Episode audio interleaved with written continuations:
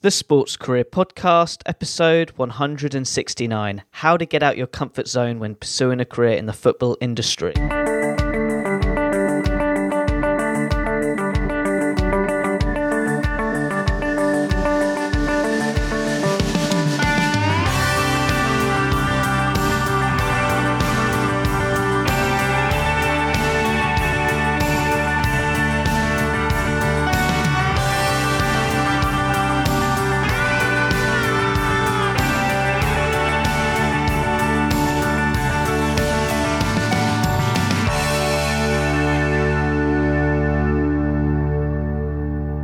Hello, Sports Achiever. Thank you for tuning in to the Sports Career Podcast. I'm your host, Ed Bowers. And before we start, out of interest, have you checked out my new playbook? It's called the Sports Career Playbook, which has over 30 ways to start a career in the sports industry with confidence. If this is a report that will help you with regards to your sports career journey, check out education2sport.com forward slash playbook. And you could use this report today and apply it to your sports career journey. Now, as always, my goal each week is to provide you a special guest who's an expert in a specific field in the sports industry, especially if you have an interest in pursuing a career in the football industry. I hope today's episode can be useful to you with regards to your interests and needs. Now, getting back to today's show, this week's special guest is Sabrina Buljubasic. Sabrina has a fascinating football career journey. She's an ex professional footballer She's also an international lawyer, and currently she's the CEO of FK Sarajevo, a Bosnian professional football club. For that reason, it's such a privilege to have Sabrina as a special guest on the show. That's when today's episode, Sabrina will share her football career journey and explain to you how you can get out your comfort zone when pursuing a career in the football industry. Sabrina, it's such a pleasure to have you on the podcast show. Please can you share to listeners your sports career journey? When did it all start? Of all, I want to say hello to you and to all of your listeners. And I'm very happy to be a part of your podcast. Thank you for having me. In regards to my journey, uh, when it came to football, uh, I've changed so many sports in my life that uh, at the age of 12, I started to I started to play football in the states in uh, Vancouver, Washington, uh, where we technically grew where I grew up since I was six years old till I was uh, 19 but I started playing football when I was 12. Uh, I played for high school. I played for as well club team, and I just really started enjoying the sport. Even though I was involved in so many different sports, football was something natural to me. Especially, especially coming from the region, from the Balkan region, where football is a very big thing, is uh, something that we're quite used to. So uh, playing football was a very big thing for me. And then at the age of um, 19, I decided to return to Bosnia on my own. Uh, my parents stayed in the States. Uh, one of the biggest reasons is because I wanted a challenge. Um, although I had a full ride scholarship in the States, I wanted to come back and kind of um, do a lot of things to help and assist women's football here and in general football because I felt that there's so much talent here that it was not exploited the right way.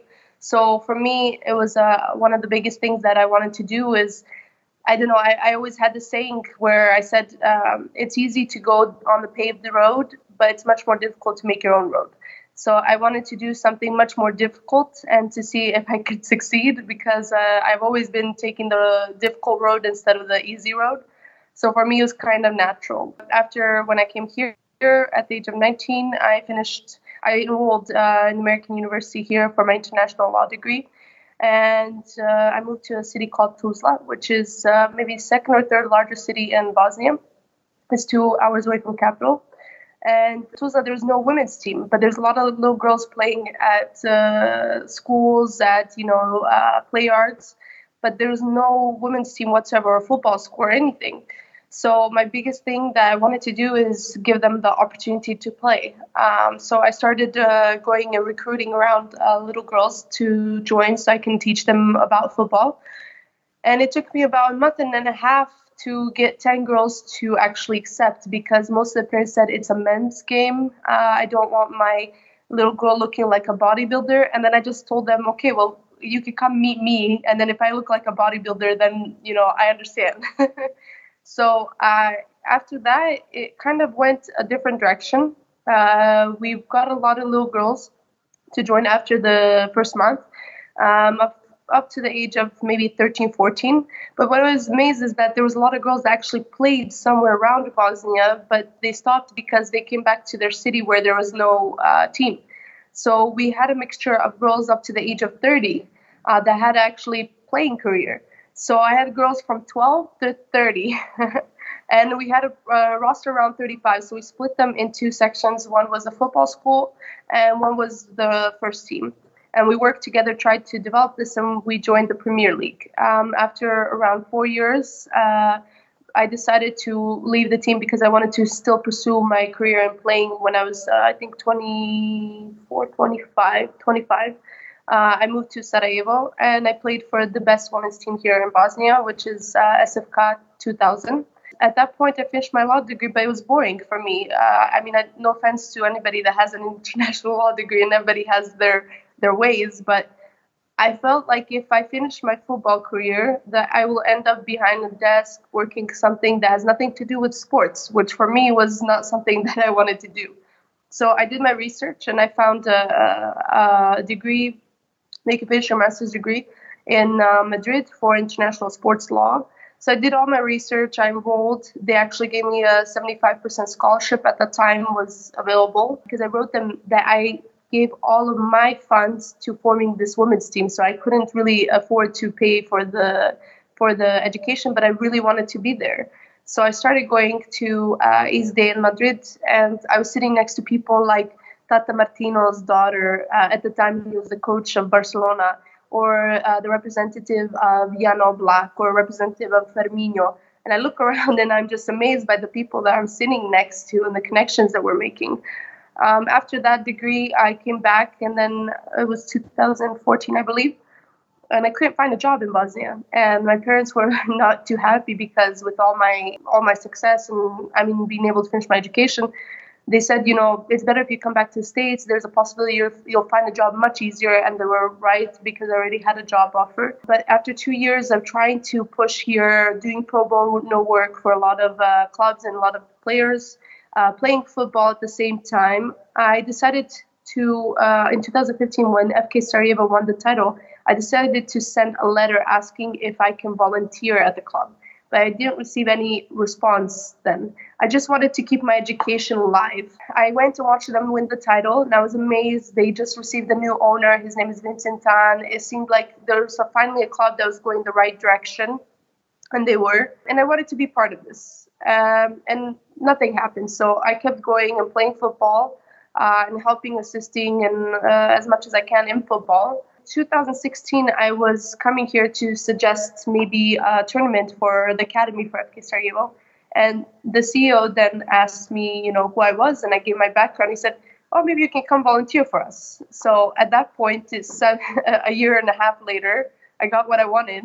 So I started volunteering in March, um, I volunteered uh, doing all the legal cases in regards to training compensation, contracts, and forming uh, everything. After that, in June, I believe, no, no, uh, yes, in May actually, they asked me if I can work full time as a sports lawyer. So I got my first job, which meant I didn't have to move back to the United States. I mean, I love the United States, but uh, I really wanted to start, wanted to do something here. So um, at that point, I started working as the sports lawyer here at the club.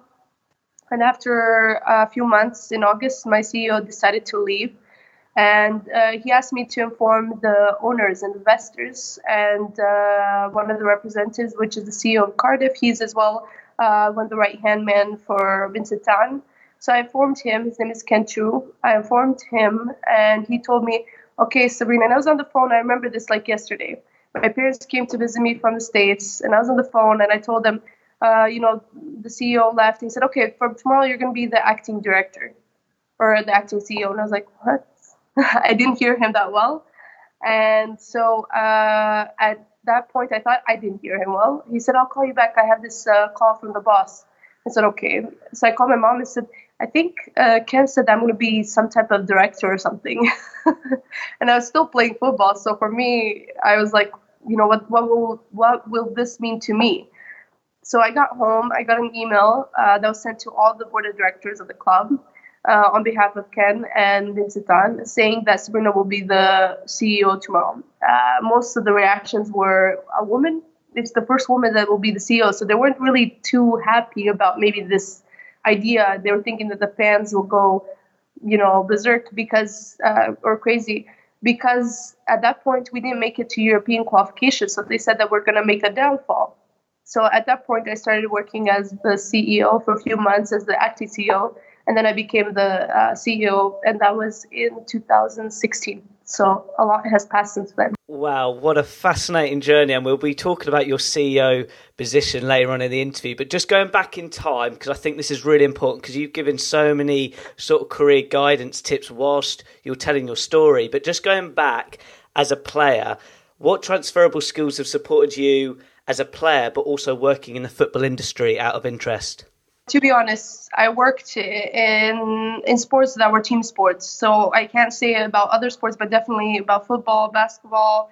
That's what I was mostly involved in. You know, you learn to work as a team, and to be able to be in this position and to know back then what I learned on on the pitch, it's knowing that you have to have I don't know, 11 different people on the pitch and you have to work together for one common goal. It's similar to, I think, the position of a CEO. You have the marketing, you have communications, you have financial, and all of them are different in their segments, but together we have to make and mold together a, a piece and we have to go towards the same direction. So for me, that was one thing. Another thing was that I was a captain back in the States uh, for my club and uh, for my high school team.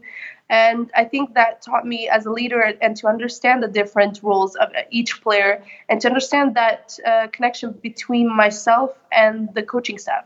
And a lot of that has, I think, uh, helped me in the future to to have this leadership role and to understand to work with people. Because i think if you can be in this position and if you don't have the sense to work with people or to understand people then it's quite difficult that you can um, you can work together. Absolutely. And just from an academic standpoint i know you said you didn't want to work behind a desk being a lawyer but what inspired you to go right i want to do sort of sports law like go, go into law as like an academic perspective? Like what inspired you to take that road of direction in regards to your academics, and how has that supported you now looking back?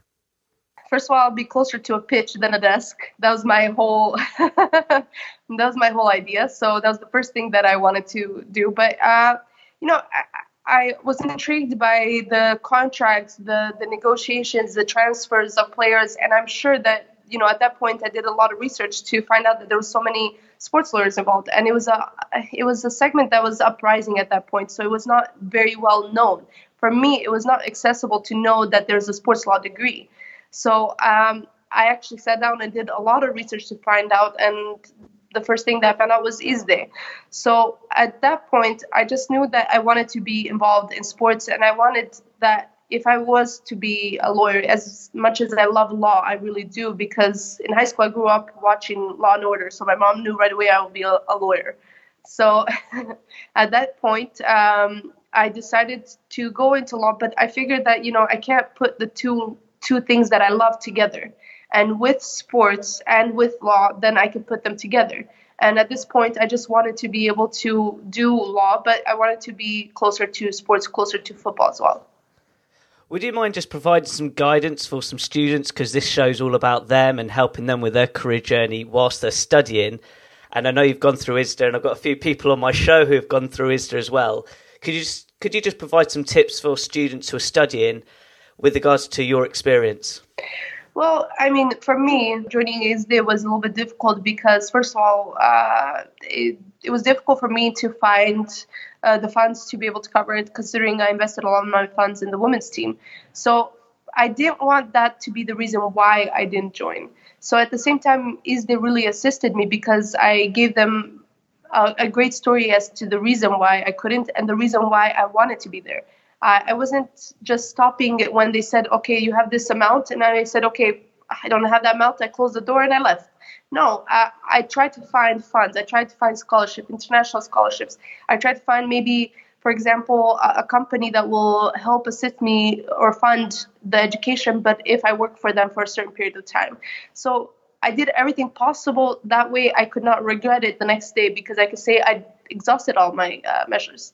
So the education purposes, I learned so much at ISDE that I, I don't think at any point the amount of education, the funds that I had to go through or I had to find a way to uh, finance, it really is worth it because the connections I made, the networking, the people that I met, the educational purposes, the, the things that I learned was not something that you can learn just because you studied law.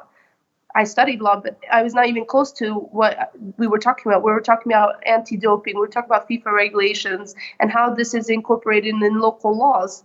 And all of that was for me intriguing. Just imagine, you know, for me, when I don't have, uh, I don't mind history, but if I was listening to history, I'd probably listen to it like this four hours. But when I was listening to sports law, I I didn't take my phone. I didn't, you know, rest my hand. I was very intrigued because I was on the pitch playing as a footballer, and then all of a sudden this uh, in, went into a classroom. So if I could have studied this for all of my years, from elementary, high school, and everything, I probably would, uh, because it really tied into what I love. So it was quite easy. And from my perspective, I think, uh, from my perspective, I think that uh, if you if you really enjoy, you know, if you really enjoy what you want to do, then um, it, it makes it more enjoyable to learn. So uh, for me, ISDE was definitely a very big turning point in regards to my next following career. And just before we talk about today's podcast topic, and you mentioned it very briefly, but how important is it to build a network during your time at university and your studies, but also keep building that network throughout your sort of sports career journey as well? In this business, you have to have a network.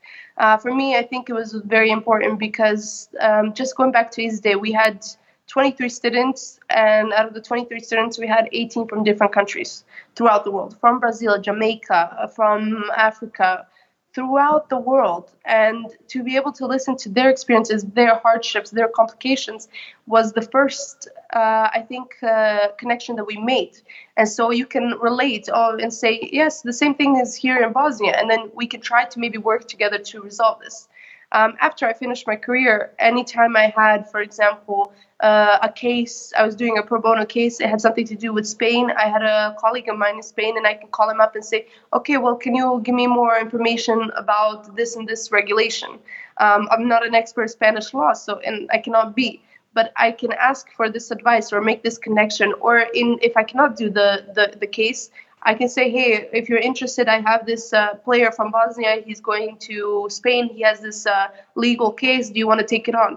And a lot of the times, I've shifted a lot of players from here to uh, have the connection with different sports lawyers because it's not very hands-on here. You, there's not mer- uh, there's not many lawyers here that you can have a connection with in regards to sports law. So for me, network is the biggest thing. I've made so many connections and so many friends along the way that a lot of the things that we have complications, it kind of just helps you and assists you. A lot of things that you can learn, all the complications that they had, you can learn from and try to avoid. So the network is very good. And, you know, I've had situations where a friend of mine has suggested to another friend, and then all of a sudden I go to, uh, you know, a seminar, there's like three people that I don't know. They're coming, oh, we heard about you and your what you did, this, that, and that just keeps. It's it's wonderful to see. It just keeps. Uh, you know spreading. So you keep making your network wider and wider. If you don't have a network it's quite difficult. You're closed into this this may be a country only in regards to bosnia. You're just closed here. But if you have this network think you can step out. You can assist each other. You can find similar connections. Or in the end at least you'll find a good friend Absolutely. I really do hope the listeners take that on board. And with regards to today's podcast topic, and it relates to a phrase you said earlier, taking the hard road.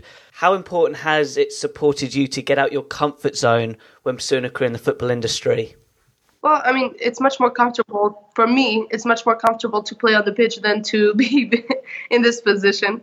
So, well, I mean, stepping out of the comfort zone is always important not just in football, I think in general, if you want to make some type of improvement or some type of success, you cannot be comfortable at where you are at. you have to make a change and every change is not comfortable from my perspective. And of course in this industry we look at different segments. I cannot just say from my perspective. I can say from a player's perspective sports lawyer's perspective and a ceo perspective. And i can say the ceo has the most uncomfortable job out of all of them but every a single job has its own. So just moving from the States, coming here is the first point of being uncomfortable. And then after that, moving from the pitch, going into being a sports lawyer. And I remember my, my biggest uncomfortable situation was uh, my CEO coming and saying, Oh, I want this and this contract. And considering my English is very good and my Bosnian writing is maybe not as good, uh, grammarly wise, but I took the contract and I had 10 minutes to make a, a player's contract in Bosnian for me that was like i don't know instead of playing football on, on the pitch going and doing something that has nothing to do with football or law. So for me to do this in, in bosnian was very uncomfortable but as soon as i did this the next one was much easier the next one was much easier.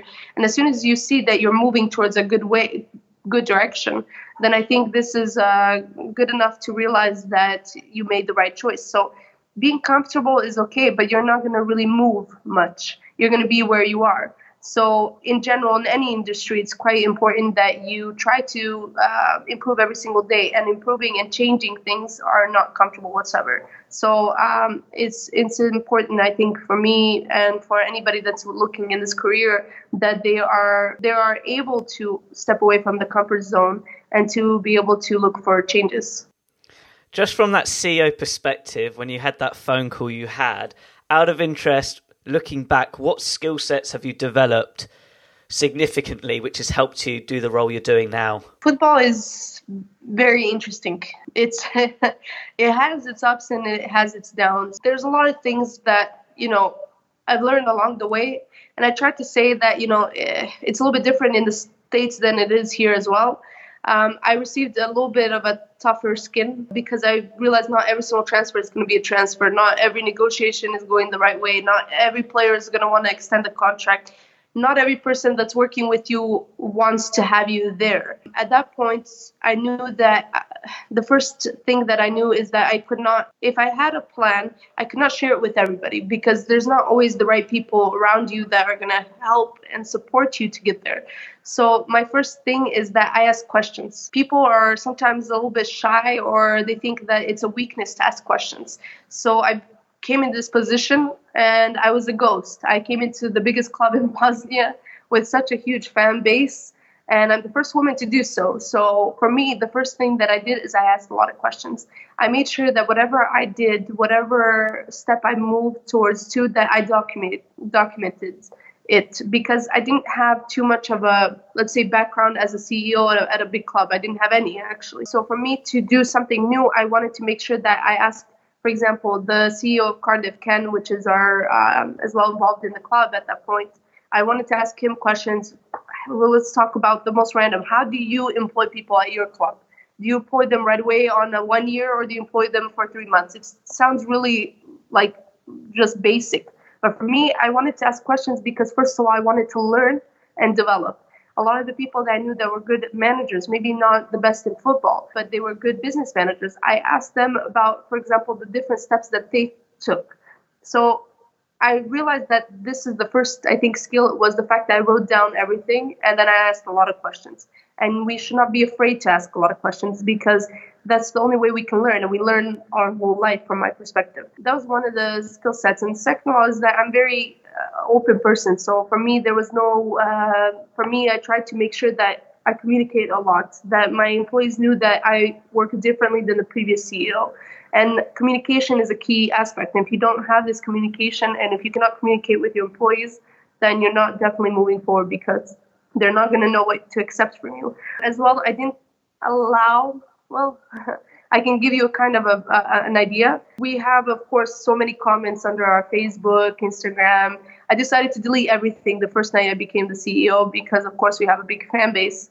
But I did read comments. I read them the first week and I felt in depression because not everybody's going to love you. so it's quite normal. And I needed the reality check after seven days to realize I don't need to read the comments because it's completely normal. Somebody likes summer, somebody likes winter. So it's quite normal that somebody's gonna maybe think that I'm doing the right job or somebody's going to think I'm not.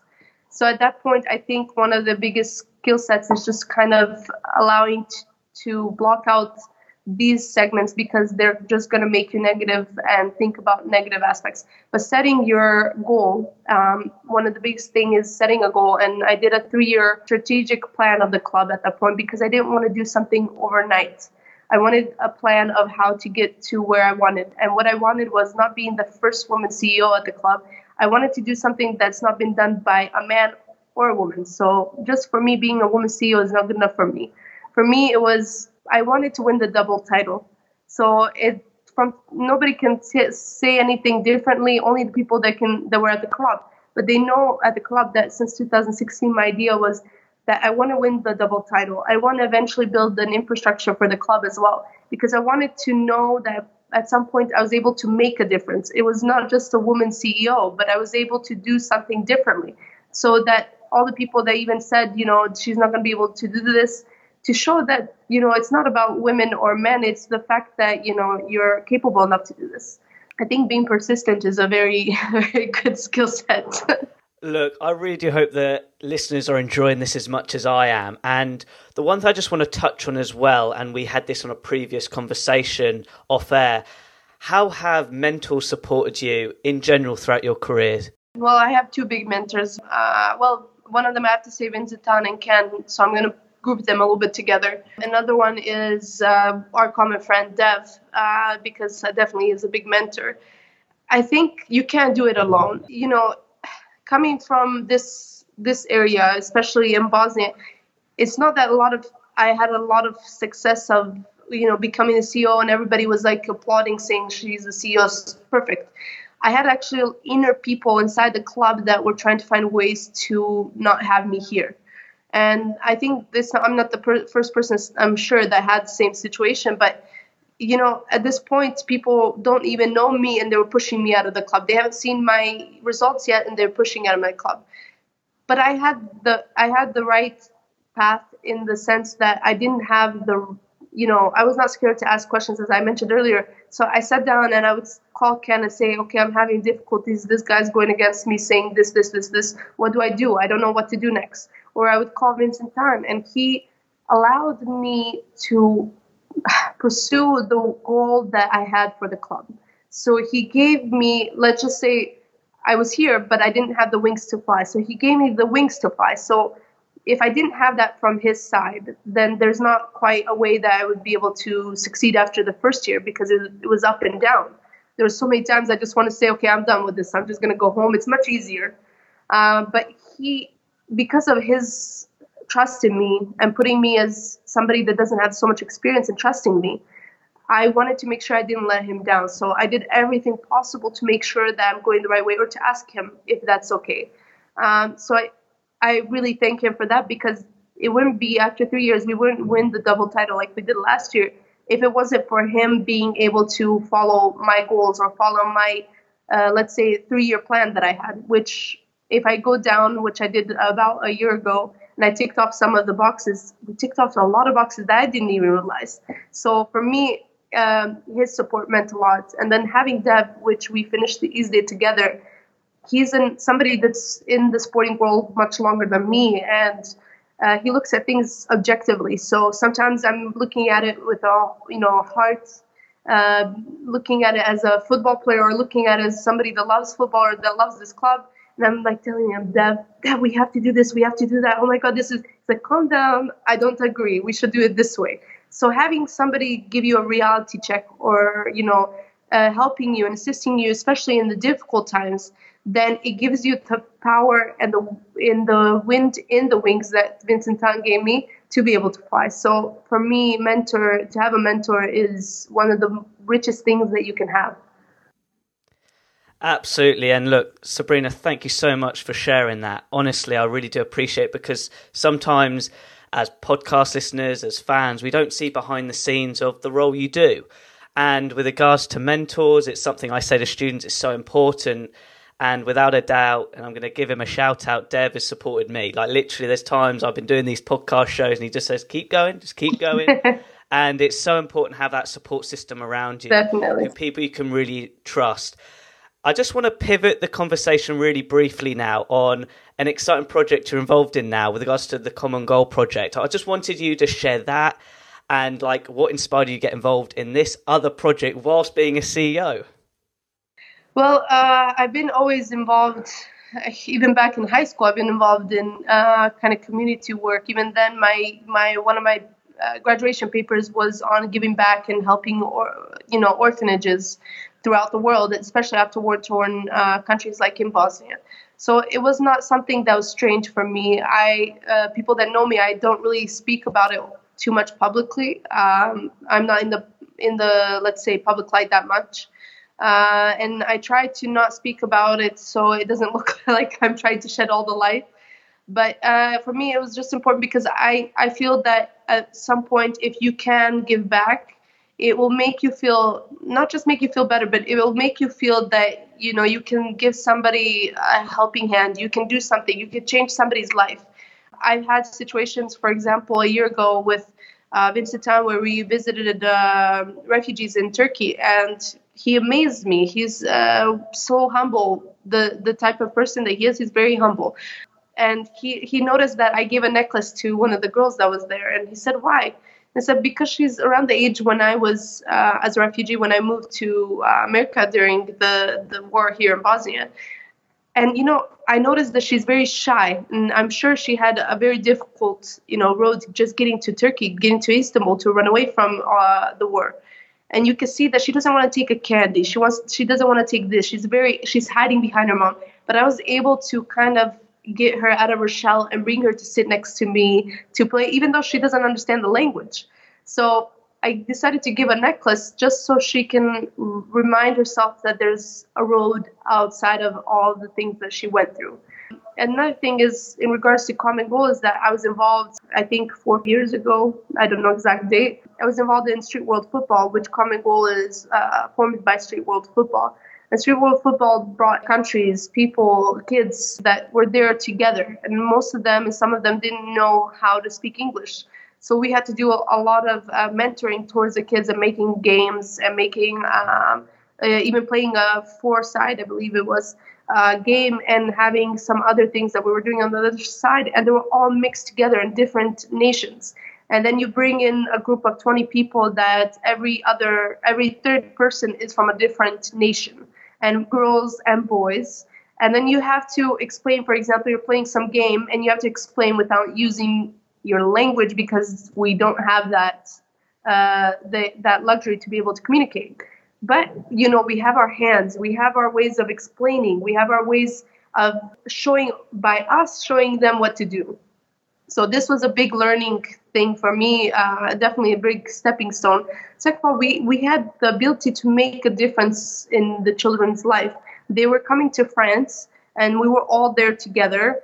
And, you know, I could just be quiet and be, you know, okay, you're going to do this, you're going to do that. And I decided to completely, like you said, comfort zone. I decided to go out of my comfort zone. So I started, you know, screaming, yelling, guys, come on, guys, let's go, let's do this. You know, I was very open to be in front of 20 kids that don't understand. It's it's not really easy to be that open. But I was being open. I was deciding to, you know, go around, grab every single one, you know, communicate face to face with them, or eventually by body language. Then giving them different segments. So, for example, if they lost during the match, they had to go in the middle of the group and dance and if I see that they're shy, I would dance with them. So this kid came up to me and said, I really admire the fact that you're not so shy. I wish I was this way. And it's not that I was, you know, always this type of person, but I think what I notice is that tomorrow they will be going home. What they can say, oh, it was okay, or they can say, oh my God, I had such a wonderful time. So uh, in the end, I think I had such a wonderful time, and I hope they did as well. So Common Goal was just one step towards everything that I've gone through. And Common Goal is an amazing project that, you know, it doesn't cost us a lot to give 1% of our salary to be able to give back to somebody. And you get to choose who you give it back to. And I gave it back to the organization that actually sent me to Street World Football. So it kind of it was a circle around, and I'm I'm glad to be part of such a wonderful organization, and I hope more and more people join. Lynn, you're inspiring me with just sharing that, and I can just hear your enthusiasm with regards to this as well. Just going back to your career now, just looking back, Sabrina, what have you enjoyed the most from your sports career journey out of interest? Playing football. no, I'm just joking. of course, that's the best part. I think it's much easier. You don't have to really think about it. I think, you know, realizing there's so many different things. I have to say that, you know, I learned a lot along the way and I think I developed as a person. But what I enjoy is setting goals and being able to accomplish them. Three years ago, to make a three year business plan, and one of them was actually winning the double title. And to know that I sat down as we were changing ownership because Vincent Tan sold the club a year ago, a little bit less than a year ago. Uh, but when I sat down to make a new three year plan for the new owners, I sat down to look at the old one. And I didn't realize how many goals we accomplished from having academy players within the first team, from having the development uh, uh, of the players to be able to play in the first team, to be able to winning the double title. So at this point, you know, a lot of people say you you go through so many hardships to win the double title or to win the title to have 15 minutes of you know going around celebrating. For me, it was something that went off my shoulders because this is something I wanted. And at that point, I told everybody, tomorrow I don't care you know what happens i'm happy. So even if i stayed here didn't stay here went to a different career i'm just happy we got to the point where i really wanted to. And if i look back in all of the segments is being able to see the, the development. So you're not staying at one point. When i was a player to see the development of my playing career uh, as a sports lawyer to be able to handle a case to be able to see the, the difficulties of a case and to be able to unscramble it so, uh, and as a CEO, you know, having all these difficulties, and trust me, you know, this is only a small part, but the first year, I, am amazed that I stuck through. But it's not just me. Uh, you know, Vincent Tan was amazed that I stuck through as well because he told me one day, you know, I didn't expect for you to be able to handle everything that you did, but you were strong enough to do so, and I admired that. And for me, for him to say that, I knew that I did the right way and I did the right thing. I supported him, and so I don't know. For me, I think this is the most important thing that I've enjoyed is just seeing the development and setting the goals and seeing how you can accomplish them. Really quickly, how did you feel when you did achieve that double? Well, the team achieved the double, but you know what I mean. okay. Uh, I don't think I acted as a CEO that day. I think CEOs should be very nice, you know, polite. I, I was not like this. so we won the double title and uh, that morning it was sunny and it was wonderful weather. So I decided to wear white pants and a jersey that said 66 on the back. 66 is how many times this club uh, club has won uh, cups, uh, cup titles, and titles of the league. So I decided to wear that, and it was a big match. If we win it, we win the title. So we had to actually prepare everything like we were going to win the title. So if we didn't win the match, we didn't win the title. So it's quite difficult. Uh, but we won, and it was a very wonderful match. And the rain started. Of course, I have white pants and heels. Heels were very big. So after we won, we received this uh, bus that is open on the top second floor. And I was entering the bus, and I look at the new board of directors that were there on the side, and I see them, and I was like, "What are you guys doing?" It's like, "Oh, it's raining. There's too many players on top of the roof." And I said, I'm not sitting here. So I took off my heels, I threw them over there. I went up and I started jumping with the players and singing. I felt like I was one of the players because I felt relieved uh, because it was a very stressful season. It was up and down. We had so many injuries. We had players, you know, coming in with uh, suspensions. We had situations where the result where we thought we were going to win, we lost. So at that point, we were so close, and I was scared that we would drop it and this is where the the whole footballing football industry is intriguing or interesting or however you want to put it in whichever word but you know you never know what will happen. It, there's a ball it's around and it can go either way. And at that point i just wanted to do that. And i said like i told you earlier for me if i the next day if i didn't have to do this job anymore if, if they didn't want me here anymore if anything i would feel like i accomplished what i wanted to. So for me for me, it's something that I will always take with me. And there is no amount of money that can give you that. So this is something more than any salary or any bonus. When they said, "Oh, maybe we should give everybody a bonus for winning," I said, "My bonus is winning the titles. I don't need anything else because it was something that I wanted and I accomplished, and that is the best feeling ever." Absolutely, and I can hear it through your voice. And look, Sabrina, I cannot express how much I've enjoyed this conversation. But I feel like we're at a great stage of the interview where I'd like to finish with an inspirational question. What three tips would you give to people who want to pursue a career in the football industry? I'm usually good at these things. I think to say three tips. For the first thing that I, I say to even my employees all the time, if you hit, let's say you hit a wall, um, a lot of times we've heard, heard the quotes before. If you hit a wall, either break it down or climb over it, uh, or climb over it. But if you hit a wall, don't think that there's other ways that you can't go around. For example, easily for me, I thought that I could not actually go to the university. I didn't. I had a lot of times I had difficulties here where everything was limited or I didn't have what I wanted to be able to uh, improve the club. And I still found different ways. So it's even though it's a challenge, in the end, it's going to be even more, I think, um, let's say, you're, you're going to enjoy it more, even though it's a challenge. But you have to not give up because if football, it's not always going to go the right way. Sometimes the, the best transfer that you have, which has happened to me, a very good transfer that you have, and the last day of the transfer window, the person says, "Oh, I we decided to go with a different uh, player." So in the end, there's a lot of times that it's not going to be the way you want it, but you just can't give up. Second thing is definitely set goals uh, because without these goals, or even though they maybe are in 10 years or in five years, but without these goals and certain steps to get to that, then there's no way to measure the improvement of your career, whether it's even finishing your degree, for example, for me. But I wanted to know what I wanted to do with my degree. So I already had a goal of why I wanted to finish it. And so I was more intrigued of learning everything possible while I was there. Third, enjoy.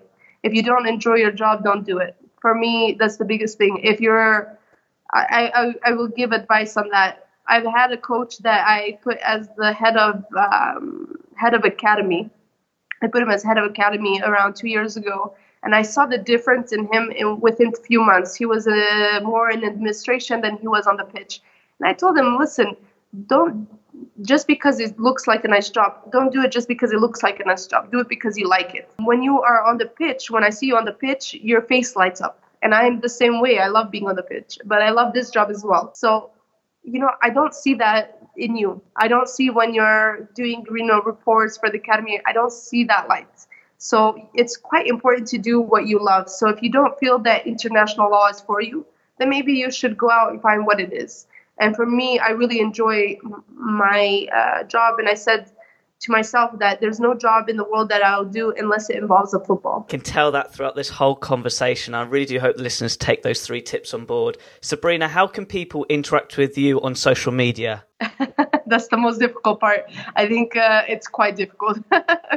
um, considering I really took down almost all my social media networks, the best way is through LinkedIn. Uh, and you can just type in my first name and last name, and you can find me on LinkedIn. That is great to all the listeners listening in. That LinkedIn link will be on my website relating to this blog post. Sabrina, I've just enjoyed this conversation so much, and thank you so much for being a special guest on the show. Thank you, Ed, and thank you to your uh, listeners. Wow, what an unbelievable podcast chat with Sabrina. And again, I say this phrase a lot, but it's conversations like this that make me want to do more podcasting. It really gets me going with that motivation because it's stories like this that need to be told, need to be shared. And with regards to Sabrina's story, it covers everything you need to do to pursue a career in the sports industry, not just football industry, the sports industry without a doubt, get a pen and paper and re listen to this, and you will learn something new every time you listen to it because there is so much golden nuggets of information which you can apply to your sports career journey today. And I'm applying myself, by the way. I, I don't like to preach at the end of these uh, podcast episodes, but honestly, there's so much here. So, one of the biggest learning lessons I've taken from Sabrina is volunteering. If you listened really carefully, she said she wanted to work at the particular football club, and it took her one and a half years to get that volunteering opportunity. Ironically enough, it's the same club she's volunteered at now she's the CEO at.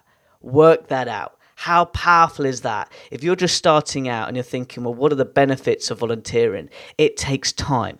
It takes your character to really prove to people who you are as an individual with your skill sets and your knowledge, but most of all, your persistence to really drive towards your goals. That's my second golden nugget I want to share. Goal setting. How powerful was that three year plan? Let alone Sabrina, hadn't had real experience as a CEO. She put the plan in place. She used mentors like Dev to really bounce off her ideas to try and make this plan happen. And it was only last year that they got the double. And it took that three year plan to come together to achieve that one goal. Honestly, there's so much and but it all comes down to Sabrina's attitude, taking the hard road.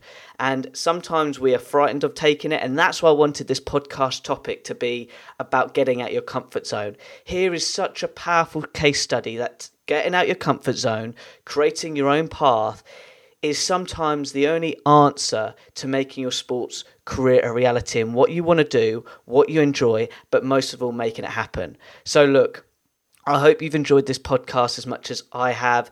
Please let me know on Twitter at edbowers101 your biggest learning lesson and please share it because it's stories that like this that need to be shared because it will really inspire others to achieve their sports career ambition but also achieve what they want to do in life. So on that note, I really do hope this podcast episode has motivated you right now in this present moment and really take action relating to your sports career ambition today. Now, as always, at the end of each podcast episode, I like to finish with an inspirational quote from my guest speaker. Sabrina said, If you hit a brick wall, find a way to break through it, or treat it like a challenge to succeed in what you want to do in the football industry by not giving up.